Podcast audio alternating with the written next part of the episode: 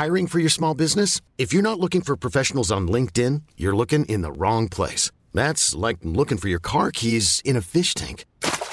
LinkedIn helps you hire professionals you can't find anywhere else, even those who aren't actively searching for a new job but might be open to the perfect role. In a given month, over 70% of LinkedIn users don't even visit other leading job sites. So start looking in the right place. With LinkedIn, you can hire professionals like a professional. Post your free job on linkedin.com slash achieve today. You're listening to Scaffold, a new podcast featuring interviews with architects, artists, and designers. I'm your host, Matthew Blunderfield.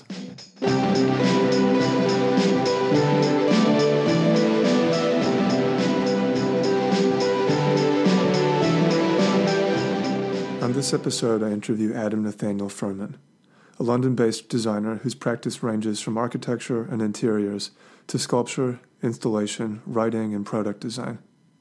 He is also the founder of the Postmodern Society and has become a vocal advocate for that period of design, most recently leading a successful campaign to grant historically protected status to what is arguably the UK's first postmodern building, the Comyn Ching Triangle.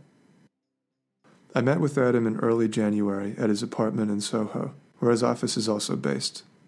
The conversation touched on, among other things, Adam's interest in relationships between design and identity, the queering of architecture, and his experience co writing the recently published book, Revisiting Postmodernism, with the architect Terry Farrell. And now, here's the interview. I hope you enjoy it.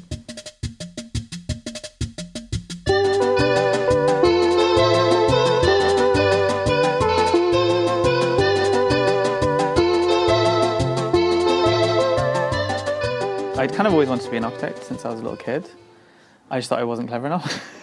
so I ended up going to St Martin's to do art, and then but I was just I was just just because of my personal fascinations, I was just drawn always towards spatial design, um, and and I just ended up going there. And then the, the tutor was really supportive, um, and basically he was like told me like you're not too stupid to do architecture, go on, and then mentored me through to applying to universities. I kind of didn't do very well in my A levels, um, and so I didn't get into like the top universities like UCL. So Bartlett didn't didn't even give me an interview because I didn't have the right, correct grades, so I wasn't considered.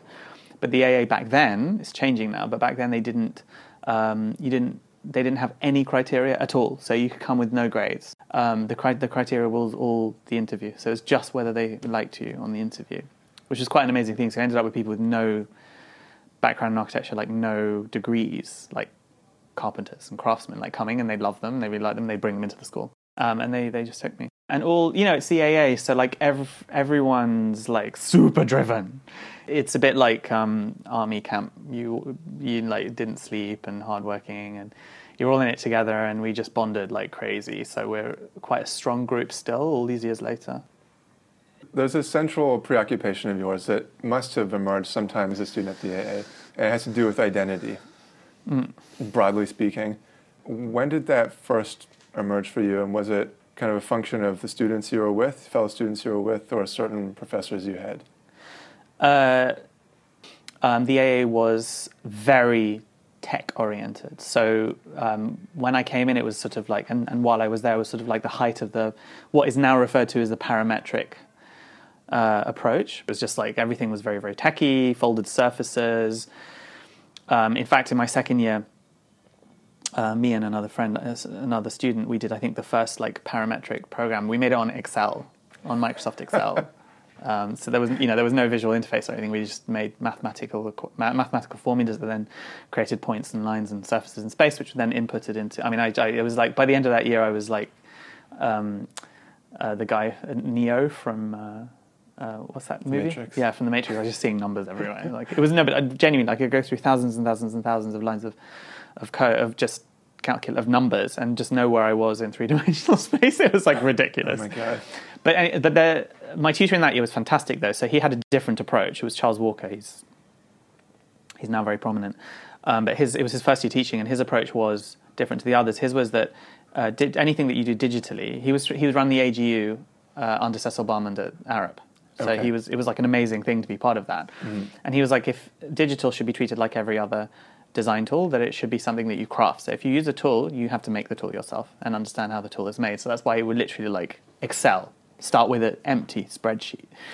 And it's very different approach to anyone else. And it was really, really great. It was like crafted digital in a way, uh, but not craft like using digital to make crafted objects. It was like crafting the actual digital tools. Um, whereas a lot of other people, there was just this sort of all the Patrick Schumacher type ideology around, uh, and I reacted really, really strongly against that because, um, you know, just from childhood, was really, really interested in fine art. Uh, really, absolutely loved painting. Uh, read a lot of theory already when I was in in high school about art and around architecture, and I was just loved just all the rich questions that come with those kinds of things. Not just identity; it's like philosophical questions about life, meaning, representation, uh, embedded meaning in objects, um, and none of that was present in the in any of the d- dialogue or discussions around digital architecture. It was just totally void of substance, the kind of substance that I was interested in. It was all just lots of really overly complicated words like the landscape urbanism bullshit generator that didn't mean anything. And then underneath that, there was some very, very, very facile links to politics, which were in turn understood quite in quite a puerile manner. Reacting against that helped move towards a different like historiography. So like I grew up in London in the 80s and the late 80s and the early 90s, and you know there were all these postmodern. Now I know I didn't know they were called postmodern. I mean there were these buildings being built, which now I know that a lot of them is really not great quality, but but they you know they fascinated me. Particular buildings, Terry Farrell's buildings, James Stirling's buildings, and I really love them. And I continue to love them through university, but people would like laugh at them, ridicule them, totally reject them, and uh, so that that very much led me towards uh, looking back to that period and just trying to investigate what what were the ideas that led to these strange things being built. Um, and at the same time as that, and just actually probably more importantly, it was also I went back to fine art and other other practices at the time um, who were looking at, at design um, in a in a richer kind of more cultural way mm-hmm. and a more philosophical way, mm-hmm. um, and mining those. I wonder if you could try and like condense. Um, in a very like short format, mm. the kind of ideas that were swirling around for you near the end of your time at the AA. It was the end of end of my time at the AA.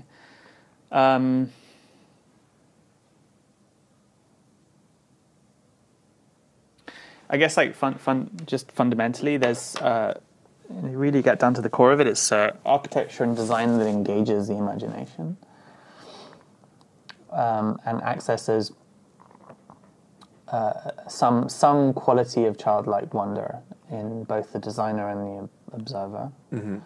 And to do that, and to do that, accessing um, or managing to embed a certain amount of philosophy and history and narrative into works which speak without needing to be said. Mm. And so this like this focus on narrative is that what led you to but not narrative in the end result. Right. It's narrative only in process. As a process. Because that's the thing. Cause I, I, I don't. I, I'm. I, I, I'm a total fetishist for the object. I mean, I just love things. Uh-huh. that's why it's been very difficult for most of my career, just like making digital stuff. I, I just like oh, touch everything. Um, and once, for me, like once something is made, it's to beca- achieve this sort of holy status, which requires silence. And I think that by the time something is made real, if there's narrative and depth that's been part of the process of designing it, that should come across. But in, in, in come across as an atmosphere. Um, there's nothing I dislike more than like being shown something and then needing a, a sheet of mm-hmm. text to explain to me what it is. And that's why when people describe their work as narrative, I tend to come across that a lot. You know, like. The work is in the explanation, not the thing itself. The work is the explanation. The thing right. itself is almost a byproduct as mm-hmm. a tool to help illustrate your sort of long text. I mean, Hejduk was like that a lot. Right. I mean, Hejduk's works, you know, some of the characters when they're built are like amazingly expressive, but a lot of it is just like you do need to you need to understand a full narrative. Um, so yeah, it's like narrative and process, and then end result should be eloquent. And eloquence is an important word for me. It's eloquent on its own through impression and through atmosphere. Mm-hmm. And yeah, and you know, the, another aspect that's always been present in everything that I do. Again, coming a lot from the art world, but also from Italian Italian intellectual uh, relationship with design. Um, is the is a, a relationship with capitalism and consumerism that doesn't reject it, that has a, a desire to find depth and meaning within systems that um, are, you know, quite clearly destructive and problematic, but finding, yeah, finding finding moments of of passionate interest and beauty precisely within those. And so, right after school, you went and worked for OMA for a few months. No, no, no. I mean, while I was at school, because Oh, we, really? we'd, we'd have a year out Okay. when we're in the UK. So you do three years, then you do a year out I working, and I, did, I went to OMA then, and then two more years. And what what was that experience like, and how did it kind of change? that was amazing. it was so cool. It was long were you amazing. there for? Just a couple I, months? I was just I, six months. Okay. I, I couldn't stay any longer physically. Uh, the hours would I just not. I, I couldn't take it Uh-huh. basically physically. Um, like my first day was there until four a.m. Oh my my first so- day. Um, but So that cliche does hold up of being a. Oh, but I was there so long ago. I don't know if it's still like that, but yeah, it definitely held up when I was there. And it was funny because the office manager was like desperately trying. I think this was a perpetual fight between the office manager and the project leaders because like desperately trying to get everyone to go home, and like no one ever would. this is a culture. Um, still being still in school and relatively idealistic and excited about the kind of ideas that you're experimenting with uh, within academia. Was that at all borne out in your work experience at OMA? or No. um, and it's funny because like back then I was I was so disappointed at the time by what I experienced. I was because I was so idealistic, and I just kind of this third year, and I was all like ra- reared up for this like new kind of approach and looking for a certain type of depth and richness. And then I went to and I thought Rem, you know, Rem, Rem would have that because it does. I mean, you know, especially in his writing. Um, and the office wasn't like that. The office was full of nor- normal normal architects who just worked more hours and were more tired uh, and did funkier shapes. Um, and didn't discuss anything intellectual and didn't talk about history and didn't know very much. I think this Uh, is probably like the experience of a lot of recent students who are going out into the professional Of field. course, I think it's was quite a normal Yeah, experience. right. But then, But the thing is, I where was- else could you go if if you can't find that at a place like uh, OMA? No, exactly. That's the thing because I, I, I look back now and I realize actually how lucky I was to be there. Because now, after I've experienced lots of offices and I've seen how other because I, I, other place, how other places work, I now know that actually it was probably it's like the, one of the best. like they compared to others, they actually do try and think, just not to this crazy level I was in my idealistic world was imagining. Did that kind of then temper the remaining years you had at school in terms of the kind of work you wanted to explore? Or what was the impact of that experience on your uh, schoolwork?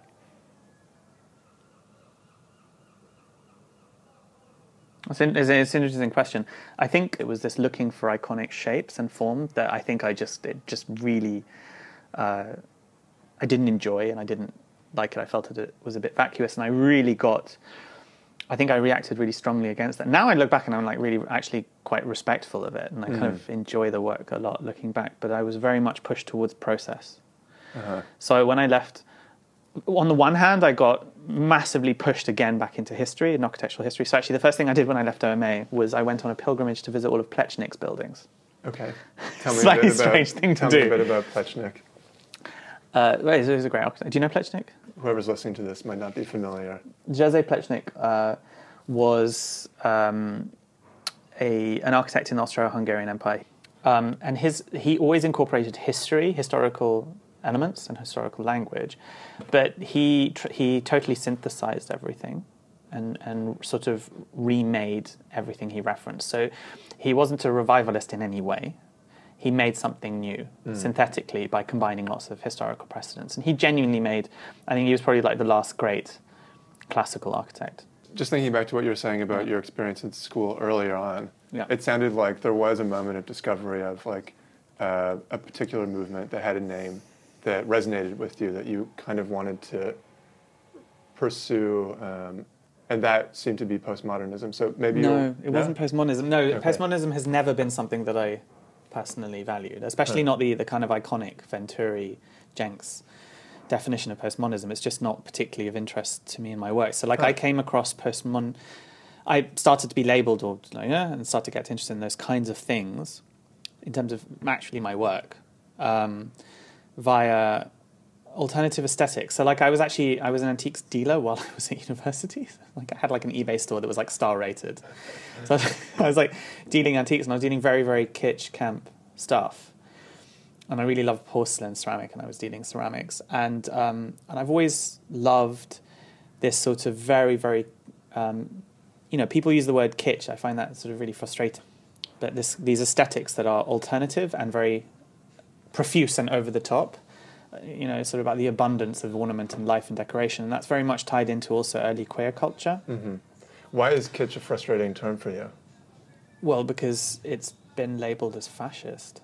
Kitsch was defined uh, by Gillo Dorfles and others as being, you know, the the aesthet- sort of the aestheticization of, of people's base identities and desires, and there's like the commodification of politics or the aestheticization of politics. So mm. you know, the, the famously they show like the Nazi figure porcelain figurines and the Nazi tea sets that are super kitsch, but like it's like swallow this evilness whole because it's like it's so homely. Mm.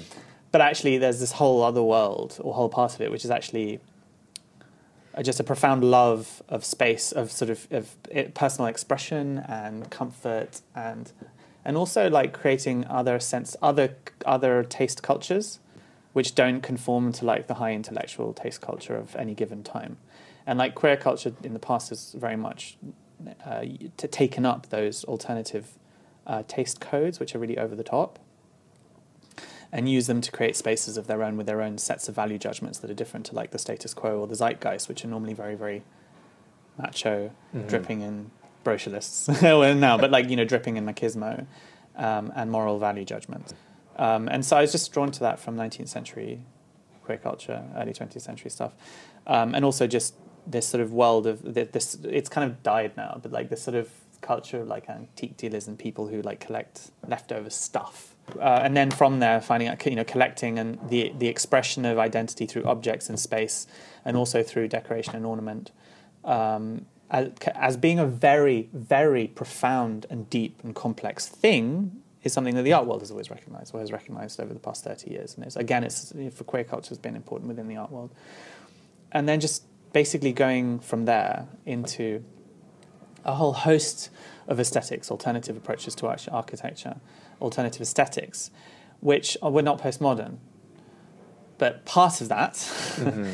was that you know there were these buildings and postmodernism, you know, not not the Jencksian Venturian type, but the whole. It's now been used to label a whole era that you know almost all of those people saw themselves not as postmodernists. Um, and it's labeled all of these people from the 60s and the 70s and the 80s with a very diverse range of practices looking at lots of interesting questions. And people have just labeled it postmodernism and thrown it away. Right. And actually, there's a whole world of, of uh, ways of approaching architecture as a cultural pursuit that have been lost with that throwing the baby out with the bathwater issue. So there were some tactics that I found within there really interesting, but actually was the label postmodernism was always problem, very problematic for me. Okay. Because so you just like, oh, you just do towers with pediments. you know, you get dismissed. Yeah. So I mean, it's interesting because you, I mean, you've obviously recently co-authored a book called Revi- "Reviving Postmodernism," no, revisiting no, no, postmodernism. See, that's the problem because people have been saying, no, people have been saying you're it's reviving it. We're not. It's an interesting slip actually I just made there. Mm. But uh, revisiting postmodernism with Terry Farrell. Before we talk about that book, though, yeah. Um, um, you worked for a slew of, uh, of architects in London, including Ash Sakula, Ron Arad, but you've also maintained and Farrell's and Farrell's, of course, most recently. Yeah. And you've also maintained a kind of personal practice throughout All that as well, yeah.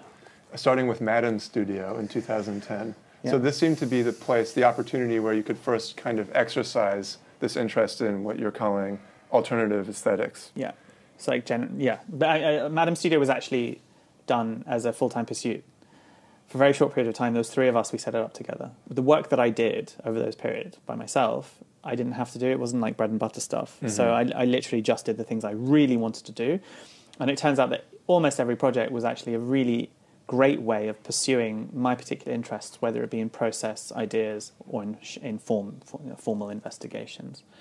Um, so they were very much about creating a particular aesthetic and approach. This is like looking back and it's, it all looks so planned. It wasn't. This is just what ended up happening if I sort of post rationalize. But I mean, it does make sense in a way that uh, those three years working you know, on this personal project, you're kind of crystallizing a certain set of ideas that uh, you could then bring to an institution, for example, like the Design Museum, where Yeah. in what 2013 Yeah, and that's you were a designer in residence. Yeah, which when it came to the design museum uh, brief, which was identity, which was like, wow, that's so cool, it's so perfect. It was just like the flood. It was just like the dam burst. it was just like I went nuts. I was working full time throughout the whole thing. The other residents were they were working full time on the residency. I was actually working Right. for Ron Arad the whole time. Oh, really? And Ron was like, great. Yeah, I was like, I'd come into the office like half asleep and it would be fine because I think he, he encourages people who work for him to like do their own do their own stuff. So could you Um, talk talk a bit about that experience of being a designer in residence at the Design Museum and that process of honing uh, a thesis and then ultimately producing uh, this installation, Identity Parade? Um, so I've always, since I was growing up, felt a very, very, very tenuous relationship with identity in the sense that, like, I've never really, especially when I was young, it was like tra- not traumatic. It was like I was like, I don't know who I am, in the sense that I really didn't know who I was. Like, I felt like I would identity would change constantly. Like, I'd read a book and I'd be a different person, and like I just felt like I was flip flopping all over the place. And who was I? And I'd move between groups of friends and. Uh, and I think in, in this kind of culture where we're not told who we are, uh, we're not given identities. Uh, old role models are broken down. You know, uh, it's it, it can be quite difficult to understand what you are. Um, in in which case, it became very important for me to con- kind of like try and construct kind of some kind of coherent sense of what I think about the world, who I am, um, how I relate to all these things that I feel keep changing me, all these these movies and adverts and books and ideas and things telling me what's important, uh, and then relating it to what I find grounds me, which is the reality of things, which have some sort of like calming presence because they're they're fixed, they're real, they're they're, they're solid, um, without rejecting the flux and the flow of like our identities online and our identities in conversation and in in literature, which is why these, I, u- eh, which is how I used film. So film was like the flux and the change and the craziness of of the notion that there's anything fixed, and then objects being something that one can relate to as a spatialized version of like an identity at one given point. Anyway, these were all flying around, mm-hmm. and the brief came for Identity Parade. And actually, I don't know if you saw it, it's online somewhere, but like I made a film setting up uh, the proposal for a process that would explore precisely these issues, but in a very tangible way. Because like I, I, I can sound all over the place and like lots of ideas, and I can write essays on it. But actually, how do you turn that into like a clear project? And I just sort of gave a, there's a little prequel of like what is identity today? How does that relate to design? How does that relate to new technologies in design? And then how can I explore that? Um, and the exploration was, as you know, it's again creating a character uh, who's locked in his room for three months, and he only re- he can only relate to his friends and his world through the on- through the online through the web, um, and every day has to make a new object. Um, and then through that, all of these stories and uh, kind of identity issues um, uh, and technology issues, uh, material issues um, that were happening with him every day. So like his Facebook anxiety or uh, his like Instagram obsessions, uh, um, generalized anxiety disorder, like his iPhone sucking all his attention. These would turn through narr- a narrated story and a material technique with its own parameters, type of 3D printing, into an object. Um, and so the idea was that he would be he, he died, and then his collection, basically his studio, got taken to the design museum, um, and uh, and it worked. And and then the the film for that project is like a you- know Star Trek: The Vulcan Mind Meld. So it's like a Vulcan mind meld of his whole time during the three months, mm. and that's that's me again. There's I have several films like that, but it's that churn, it's that nervous, so incommensurability of various issues uh, um, in sequence that make up an identity of a designer. That's what I'm interested in, and that's what the film is. Mm. And then the object's like a silent, frozen identity. But I, I, as I mentioned before, like I'm, I worship the silent object. I just uh, not only the silent object, but like also the the silent but eloquent interior and the facade that smiles at you and Mm. tells stories or Mhm. just implies implies excitement and other worlds. So yeah, it's it's the in a way like I'm like I'm I use all these technologies and stuff, but I'm actually like super old fashioned. And when you when you say silent, you obviously mean like static, but um, I don't think most people would describe your your industrial design or your sculptural work as silent, it would be loud, wouldn't it? Like, I mean, these are incredibly expressive objects. They're very Mm. colorful, very vivid, very flamboyant. Um, they're kind of insane. Like they're just they're they're vibrating at a pretty high frequency. Yeah, but I guess what I mean when I say silent is that they're not digital, so they don't try and move, or swing, or They're do, not do stuff. They're, Yeah. they're also and they're not digital. They're not like they don't have embedded technology in the surface. I just I guess I'm thinking in comparison to like yeah things that interact or move or Right. have digital surfaces or Although the or are in the VR or hmm? they're the outcome of digital processes. I mean, the fact that you're using 3D printing to produce is that right? A lot of the ceramic objects, yeah yeah, but it's kind of by the by right? for me. That's not really um, integral to the meaning of the object in the end that it was produced. Not at all. uh-huh. No. No. No, in the sense that it's just I. You know, I'll, I'll follow a process because that's that's what's available to me. I mean, I the reason I started three D printing ceramics and three D printing other things was because I couldn't afford to do anything else, and I don't have a workshop, and I'm not very good with my hands. I kind of, I mean, I, like at school, I made lots of nice things, but I'm not a fetishist. Like, I'm not a craft fetishist. I have a lot of respect for people who make really good things. So like when I am on a project and I get to work with craftsmen, I love it. But I have respect for them. I don't want to do it myself. Mhm. You know, I'll work with them. Mm. And digital was just a way that I could, in a way, produce stuff entirely on my own, um, with my computer, like at a cost that was affordable and Mm. one-offs. And why ceramics? Similarly, uh, fell into it. Um, so I wanted to collect something. so I, I'm a hoard. I was a hoarder. I am. I mean, I'm kind of, I'm kind of a hoarder. I'm slightly more organized, but um, I I used to hoard. So I just collect. Like I used to drag back like crates, like giant pallet, wooden pallets from the street. Um, and what happened was that I wanted to just focus those energies, the collecting energy that clearly I just have. I'm like I'm like an animal. Like I, I'm a squirrel that's collecting things all the time. Um, and I couldn't afford. I started to look at paintings. Couldn't afford that. Started to look at. Um, I can't remember what I looked at, but I looked at some different options, some jewelry, and like they were all just too expensive. There was just like no way that I could cater for my insatiable need for to to be dealing with new things every week. And like ceramics were, I found I stumbled across ceramics, and they were just totally affordable. Uh, started learning about them, started collecting them, and oh my god, they're like the world. This world opened up. I mean, basically, ceramics are like, you know, civilization began with ceramics. I mean, like you you take mud and you put fire on it, and it's like the very first. Every civilization does that, um, um, and it's been present in every single culture. And not only is it are they architectural and they're used in architecture, but also they compress within them the entire artistic discipline uh, and and design um, a, a sort of approach and very often social structures and religious structures of this of the civilization that is producing them. Um, um, and it just became like this s- incredible like fulcrum of culture. So like all culture, just from every period, can be read and analyzed through the ceramics of the period. It's like amazing, and it just Mm. kept blowing me away. Um, and what is it? Synecdoche. Is it Synecdoche? Synecdoche. Synecdoche. Wow. What about like it? Albuquerque. Isn't that like one thing that is like represents the whole world? So Yes. It's like ceramics are like that. Uh huh. So I, I got into the whole like kind of metaphysical side and then the cultural side, the anthropological aspect of them. Mm-hmm. But then also I started to just completely fall in love with the material. I mean, it's just, I like, just like as a collector, you hit, you learn how to hit with your teeth the the exact ringing sounds it makes, the changes in sound when there's hairline cracks, when there's cracks, when there's chips. The different types of rings for different thicknesses, different different types of firing levels. So higher the, the higher the firing level, the, the higher the ring. Hmm.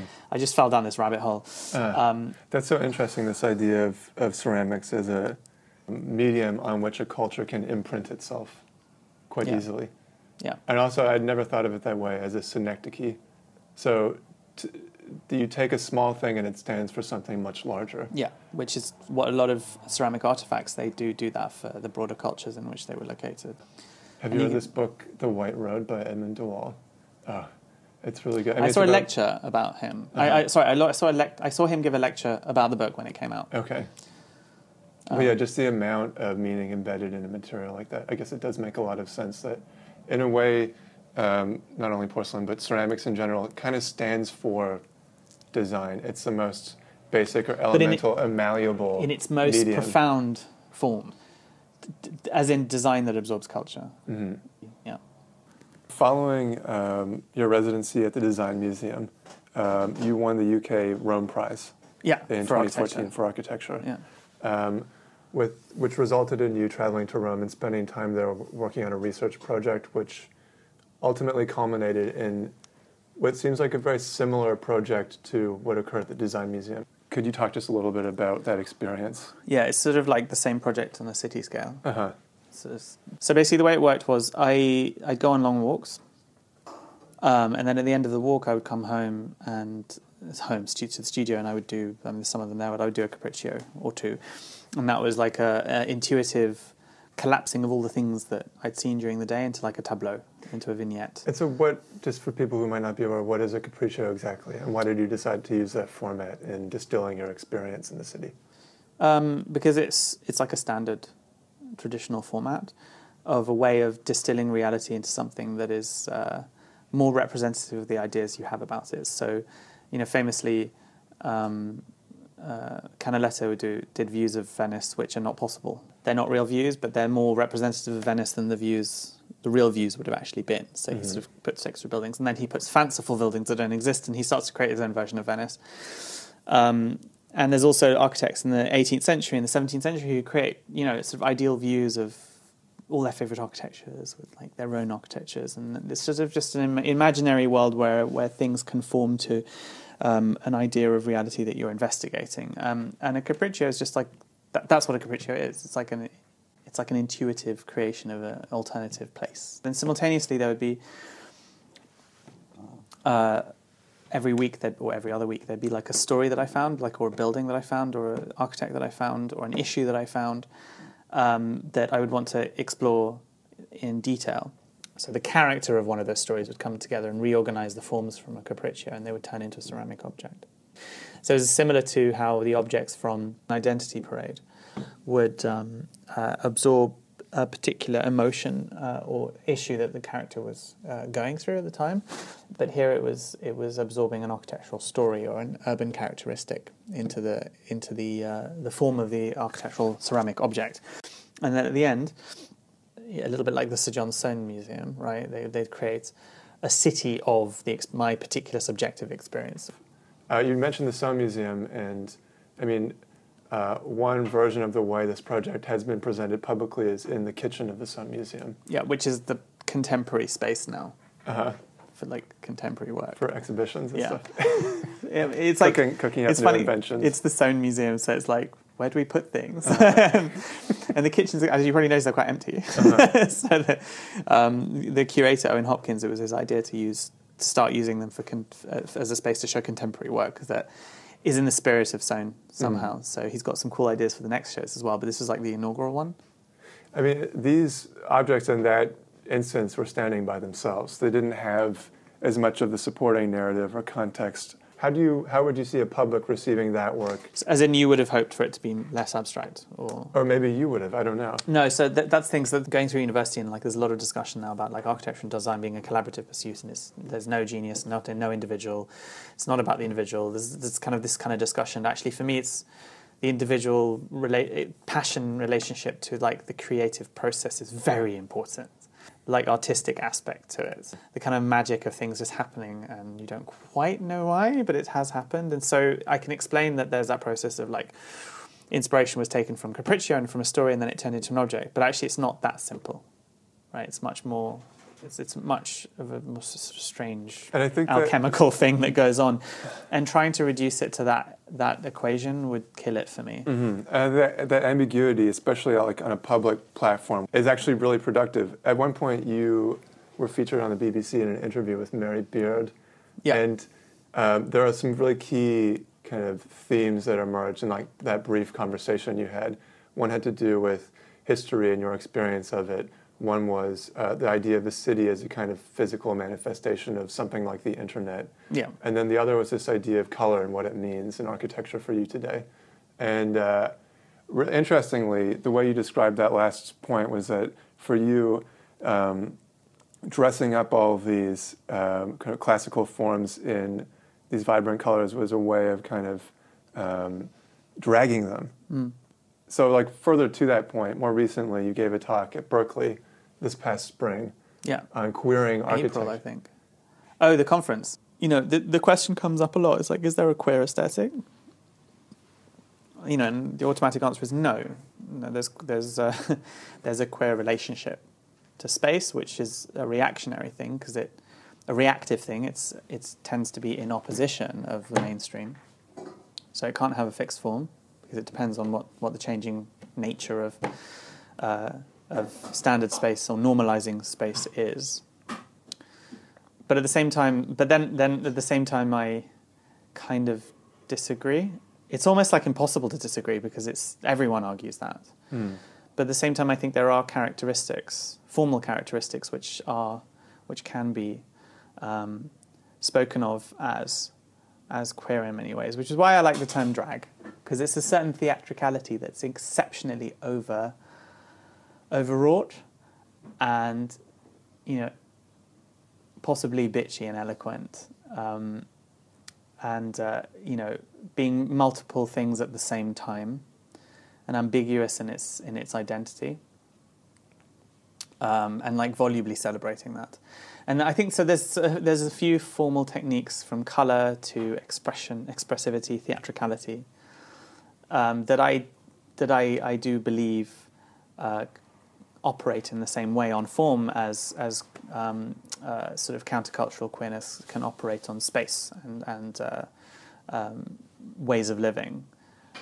With great reason, a lot of the discussion of queerness is about uh, spaces spaces of alternative domesticity, alternative ways of living, uh, alternative relationships to the body, things which are not um, uh, sort of instrumentalized by capital and by consumerism and that managed to be outside of like the accepted norms. And then there's this discussion now, obviously, about the fact that over the past 15 years, gay culture per se has been very much commodit- commodified and is actually more capitalist in an extreme way through gentrification and a lot of other means than than any other aspect of of culture. Um, but actually, I'm, I'm I just wanted to discuss, and I was quite interested in the aspect of, of uh, queerness in space and architecture from a position of power throughout history. So those people who are on, who are very much within the higher, highest echelons of power within the professions, but who have always been other and sort of slightly outside of accepted norms. So people who are simultaneously um, people who are canonic- canonical, they're producing canonical designs. They're very much looked towards. They're in positions of power, but at the same time, they're always um, uh, people are very wary of them. Uh, and obviously, Philip Johnson is a very is a prime is a prime figure of that. But but um, the very that slight otherness, but on the edge of what is considered acceptable and um, what is considered like the taste making elite gives them a, a, sort of an aura of palatable otherness or palatable difference, which actually makes them more powerful than all of those people who are the same as everyone else within the particular taste culture of the time. So they're like the outre that is acceptable. Um, and I think queerness throughout history has always very, I think there's been an aspect of queerness that's very actively pursued that position on the periphery of keeping one foot in, one foot out. Oscar Wilde is another great, great example. Um, and, uh, and and I think that that very much does translate through to design tactics and ways of operating and relating to other taste cultures. So um, you know, Susan Sontag picked out the aesthetics of camp in the 1960s, um, and I think a lot of these figures come from those sorts of worlds or those sorts of positions and bring uh, an aesthetic that's sort of not not acceptable, and they give it a sort of intellectual cachet. Mm. Um, and in a way, these these are the people who, in a way, do precisely that thing that queer queer theory hates or, or critiques so much and has is having so much difficulty with. Is it makes things palatable, it makes them consumable. Mm-hmm. But I, I, guess my point was that that the figures like that. The fulcrums or the, the crux, the links between alternative cultures and the absolute mainstream positions of power are just as much a part of queerness as those alternative cultures themselves they're part of this meta- metabolic process to like keep everything flowing and rejuvenated. So you're setting up this idea of like someone who is other but still on the inside in terms of defining, uh, for example, what is good taste or making, uh, being in a position of power essentially to make decisions that sway public opinion. And by being other and by being queer, Mm-hmm. being protean, being the figures that can actually slip away and out of what's currently acceptable in that mainstream while still being respected and part of that mainstream group and leading them in new directions. But what I guess what I was saying is that they're as part of picture and as important part of picture of queerness as those who live a totally alternate and separate lives. Mm-hmm. And so to be queer, simultaneously queer and mainstream is somehow an ideal position to occupy for you.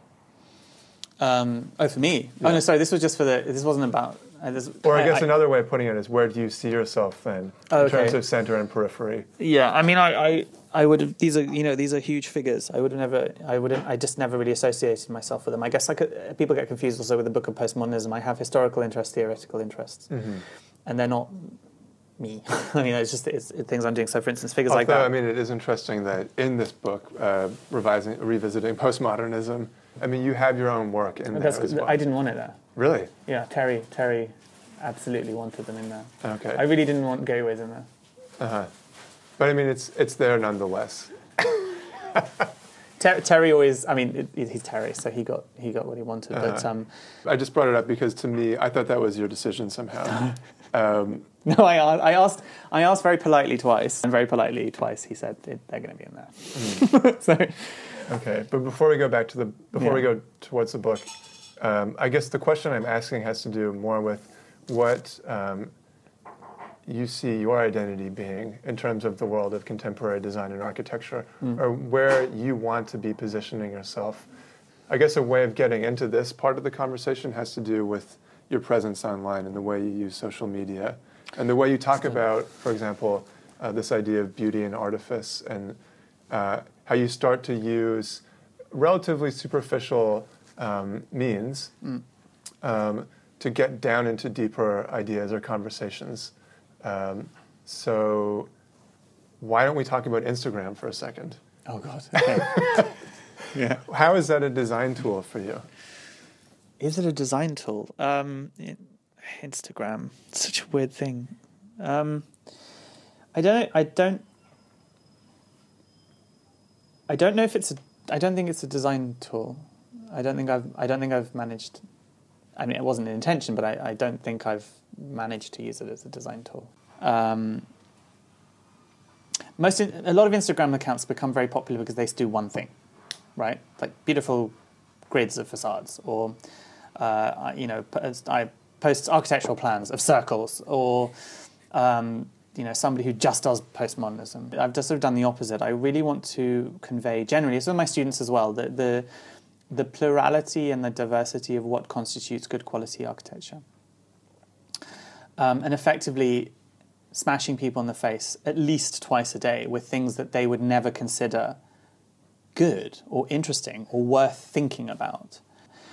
So it's like I think of it as like my gallery space, my white cube, and I'm putting things in there constantly that I'm like, is this architecture? Is this good? Is this good? And normally, if I put it, it normally means I think it is. Um, and these are not things that I like. These are things that are interesting. Um, and breaking out of that notion of taste as something that's given, of like rejecting things for reasons which you don't quite know what they are, because basically you're inculcated and you're culturated, or you're, you're, you're cultured by magazines, by people around you, by your peers to like certain things.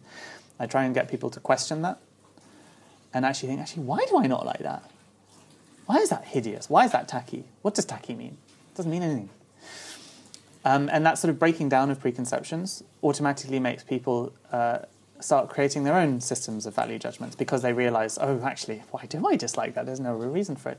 And what's nice is it, it's that sounds like a funny thesis, but I've actively seen it happening to quite a lot of people since my Instagram has happened. Like people messaging me and saying, oh my god, I, I've completely revalued what I think about what is good and what's not good, and like I don't know what I think anymore. um, and the- an easy one is postmodernism. People are like, oh, I like postmodernism now, but it's very much. I don't know if you know from the Instagram. It's very much not just postmodernism. It's, arch- it's kind of all architecture. But it feels like there is a specificity to it. That Yeah. this feed, yeah. Elaborate. What do you mean? I guess there's a there's a there's a little bit of irony. There is a lot of I guess questioning, like you're saying, is this good or not? But um, I feel like it is predominantly postmodern buildings, maybe not of the canon that we're used to learning about in school, Okay. but uh, of the era and of the general intent Mm. that uh, architects who make those buildings have, which is to uh, upheave a sense of history, Yeah. uh, for better or for worse, and encourage a, a more diverse, um, you know, set of materials, a set of references, and um, set of influences that maybe has been predefined by our kind of uh, the narrative that we're taught, you know, to respect and adhere to. And so you you used the word influence before, and of course, like we're in this era now of influencers online. Yeah. Is that is that a part of your practice in a way? Is that something you aspire to be? I mean, what it feels like you're trying to do is tip the balance in the other direction uh, to encourage a different kind of taste to take shape. And you're not only doing this on Instagram. I mean, you run your own studio, is it at Central St. Martin's, where a lot of the work that comes out of there Mm. appears to be of in this vein. Yeah. It feels like a part of a much larger project, Yeah. which is about um, re-educating uh, in a But much that- popular, more popular and accessible way um, what architecture has come from and what it is or can be today. But that's what I mean with Instagram. I'm trying to break down people's preconceptions, so that, which is what happens with, with my students, so that they can be freed in a way to like have more fun and like create their own tastes. And, and it's a little bit. It's the same with identity, right? It's except whereas with identity things are quite lost at the moment, and for a lot of us we have to construct our own ones. Well, they're still given ones if you want to be a Kardashian, but um, with taste, it's actually we're still we're still very 19th century. Everything is given. Like people don't construct their own tastes, and if they do, they're considered like oh these crazy quirky people. Um, you know, it's I guess a psychological game through ins- Instagram. I, I- it's true, I do it in other other forums as well, but Instagram's an amazingly effective one.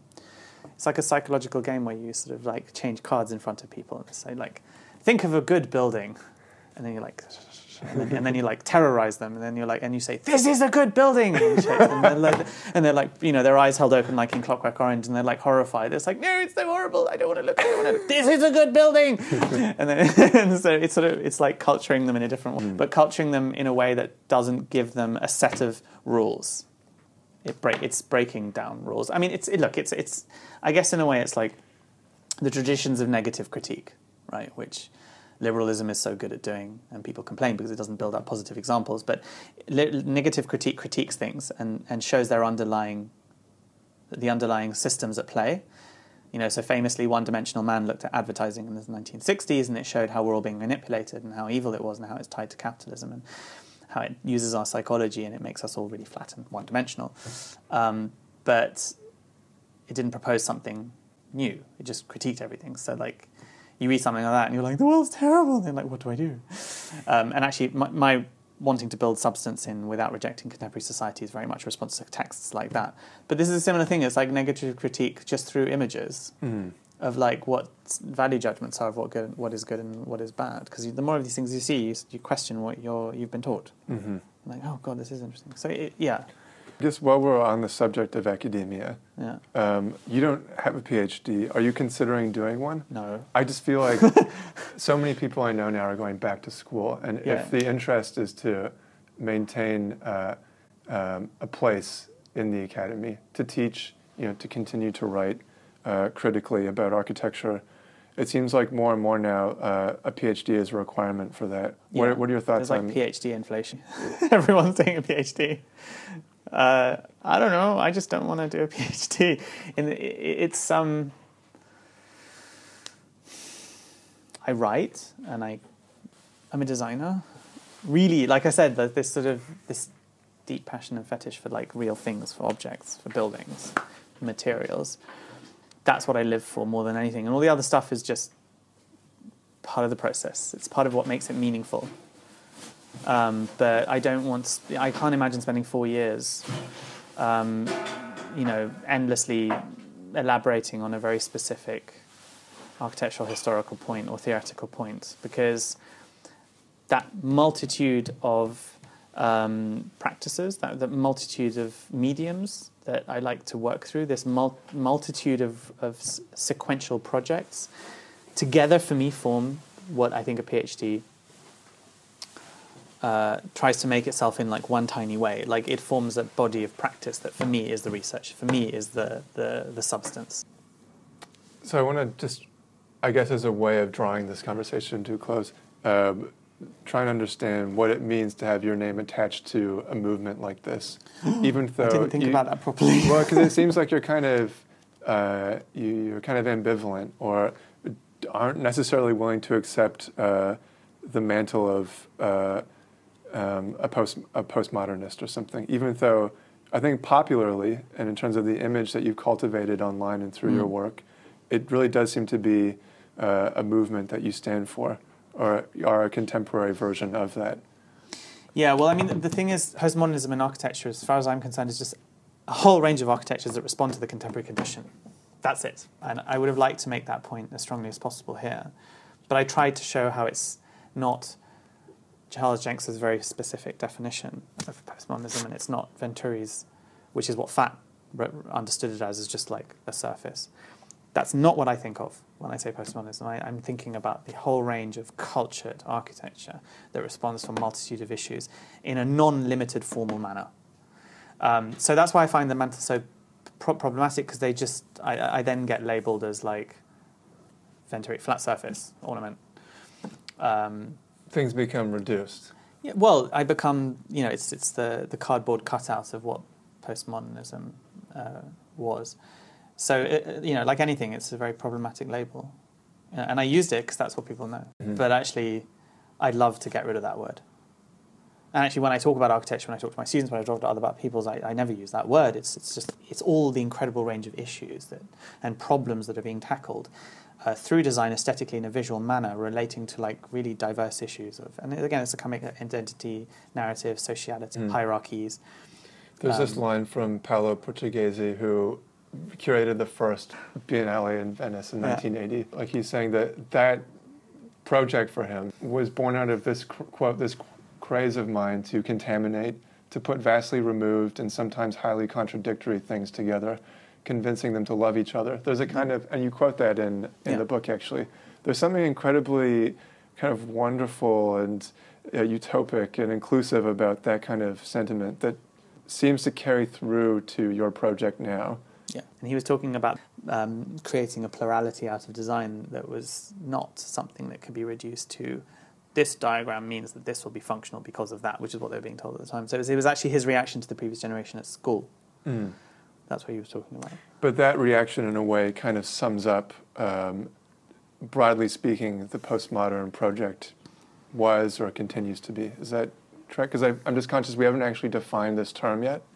In which this postmodern, yeah in this conversation, and um, like I, I'm sure, like hopefully the audience for this is general enough that people won't necessarily know. And so, is that fair to say that it, it really is about um, the heterogeneous, the contaminated, the ambivalent, the kind of um, multiplicity um, of subjectivities as opposed to a kind of singular, homogeneous expression?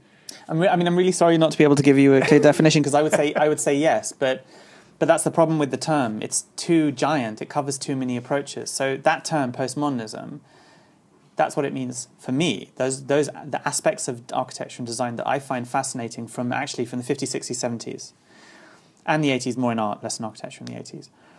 That I find really interesting, that deal with all those issues you talk about, that very much uh, are orchestrated around issues of, of expression and identity plurality. I mean, that's what I think it is, and that's what a lot of the writers were talking about as, and that's what you know a lot of the practitioners were looking at. But a lot of people see it as skyscrapers with pediments. Uh, they see it as capitalism. They see it as neoliberalism, like the market-driven neoliberalism embodied in like a stupid shape that empties history of meaning and just plays with it as like superficial signifiers on an empty surface that's actually just money. So that's what a lot of other people see it as. But of course, for me, it's yes, there's that aspect to it. But like, my God, no, there's all this, there's all the issues that we you just mentioned. I've been talking about. This period of architecture was the only one that allowed to be explored.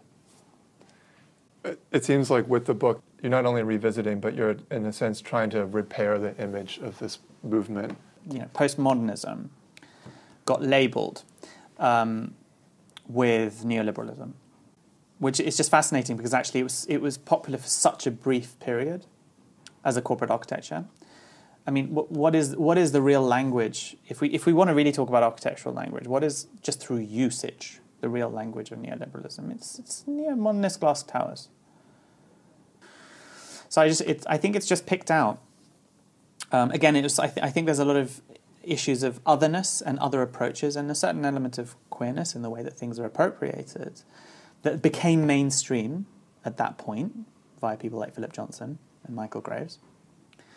Um, basically, things that look different, that look camp, that look over the top, they get singled out and labeled, and uh, um, they are made to absorb all the negative connotations that people want to give for a particular period of architecture and politics. And this stands out as being I, I sort of iconic, or uh, the particular architecture, architectures of this period stand out for being iconic expressive, garrulous, theatrical, and therefore easy to slam, to ridicule, to put down, to call superficial, and to smear with all kinds of political associations. Hmm. Um, Maybe this is a good kind of segue into then discussing the recent debates online about um, you know, a younger generation of, of architects and designers pursuing uh, a quote postmodern aesthetic, and um, you know the criticisms around that, especially so um, on Dezeen recently, uh, Sean Griffiths calling out you and other ar- artists and architects. Uh, I think by name it was just me and Pablo. You and Pablo Bronstein, mm. and it, I just thought it was interesting how, and we talked a little bit about this before mm. we started recording, but uh, this kind of conflict um, beyond this idea of it bashing a certain um, you know, identity, there's actually a really exciting, potentially exciting kind of conflict there, mm-hmm. which unfortunately appears to be only uh, one-dimensional and generational right now. Yeah, but could you think but could be become more interesting? Could become more interesting. Because I, I, mean, unfortunately, there is a generational issue at the moment. It's just people of the generation between these postmodernist pe- masters or whatever, um, and the generation who are coming into their professional sort of maturity now. The generation in between just see the monsters that they slew or they, they, they killed um, and the architectures that they hate and they can't i think they, they find it very difficult a lot of them find it very difficult to look um, historically and, and critically at it without without sort of personal hatred. I guess this leads into the question of like where does discourse happen now? Where ought to it happen? Because yeah. obviously like the comment section of a Dezeen article isn't working. I mean what i you know what I, there's nothing better i think than like sat being sat in a room for a day and on multiple times with people who are really passionate about ideas and don't agree with each other uh, without an audience. So I think audience, you know, it's like atoms. They behave differently when they're being watched. Mm-hmm. I think we behave differently when we're being watched. Um, it's kind of salon type setups because I think they just they simply allow for the non the non performative sharing of ideas that is just entirely focused on the ideas themselves. Um, yeah, so I don't know, maybe it's time to organize a salon. I guess one last question, and it's probably the one that everyone always asks to conclude things, but um, what's next for Adam Nathaniel Furman? probably going to get hit by a bus. I don't know, I'm probably just going to end up with 16 Cocker Spaniels. um, wearing a silk gown. Something big, generally for me, that I'm sort of missing, or two things. One, designing more spaces. Um, but two, and I really miss this, is actually, it's funny that you mentioned PhD, but is getting my teeth in a very, very substantial way back in, it's been a few years, back into like uh, some ideas and theory and crafting some more theoretical groundworks for future work. So I feel like I'm sort of like, I'm coming to the point where I'm just sort of exhausting the theoretical petrol filling that I did a couple of years ago. So yeah, I think a bit of theoretical work. And is that something you just pursue independently, or? I'm one of those annoying autodidacts in the sense I'm all over the place. But I quite, I quite, quite like that because I think that when it's a non-structured exploration of a, of a topic on your own, but done in a deep way, it's like reading the full books and annotating and trying to understand them, that you're forging your own path, which means that any design work and design ideas that comes out of that research tends to also not be as defined. So if you're if you're doing a clear curriculum of like books that are canonical, and you're being taught the particular ang- ways of interpreting them that are canonical, then I think also design work that comes out of your research by just by virtue of like type of material you're feeding into your brain will also be within a particular range. Whereas if you're all over the place, like doing your own research, you end up with quite unusual results coming out when you're looking at the formal consequences of those ideas. Well, I'm looking forward to many more unusual results. Thank you so much for your time, Adam. Yeah, thank you very much.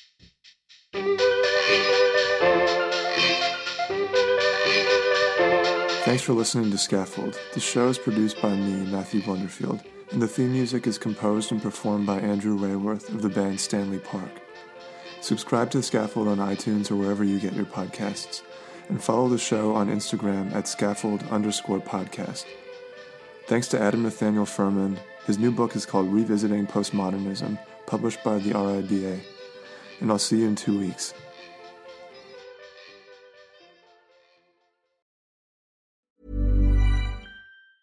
Hi, I'm Daniel, founder of Pretty Litter. Did you know cats tend to hide symptoms of sickness and pain? I learned this the hard way after losing my cat, Gingy. So I created Pretty Litter, a health monitoring litter that helps detect early signs of illness by changing colors, saving you money and potentially your cat's life. Pretty Litter is veterinarian developed, and it's the easiest way to keep tabs on your fur baby's health right at home. Go to prettylitter.com and use code ACAST for 20% off your first order and a free cat toy. Terms and conditions apply. See site for details. If you're looking for plump lips that last, you need to know about Juvederm lip fillers. With Juvederm Volbella XC and Juvederm Ultra XC, your lip look, whether it's subtle or bold, can last up to one full year with optimal treatment and no additional maintenance. Find a licensed specialist and see if it's right for you at juvederm.com today. That's J U V E D E R M.com. Add fullness to lips in adults over 21 with Juvederm Volbella XC or Juvederm Ultra XC. Do not use if you have severe allergies or a history of severe allergic reactions, or if you're allergic to lidocaine or the proteins used in Juvederm. Tell your doctor if you have a history of scarring or taking medicines that decrease the body's immune response or that can prolong bleeding. Common side effects include injection site redness, swelling, pain, tenderness, firmness, lumps, bumps, bruising, discoloration, or itching. As with all fillers, there's a rare risk of unintentional injection into a blood vessel, which can cause vision abnormalities, blindness, stroke, temporary scabs, or scarring. For full important safety information, visit juvederm.com. Hey, it's Paige DeSorbo from Giggly Squad. High quality fashion without the price tag. Say hello to Quince. I'm snagging high-end essentials like cozy cashmere sweaters, sleek leather jackets, fine jewelry, and so much more. With Quince being 50 to 80% less than similar brands. And they partner with factories that prioritize safe, ethical, and responsible manufacturing. I love that. Luxury quality within reach. Go to quince.com slash style to get free shipping and 365 day returns on your next order. Quince.com slash style.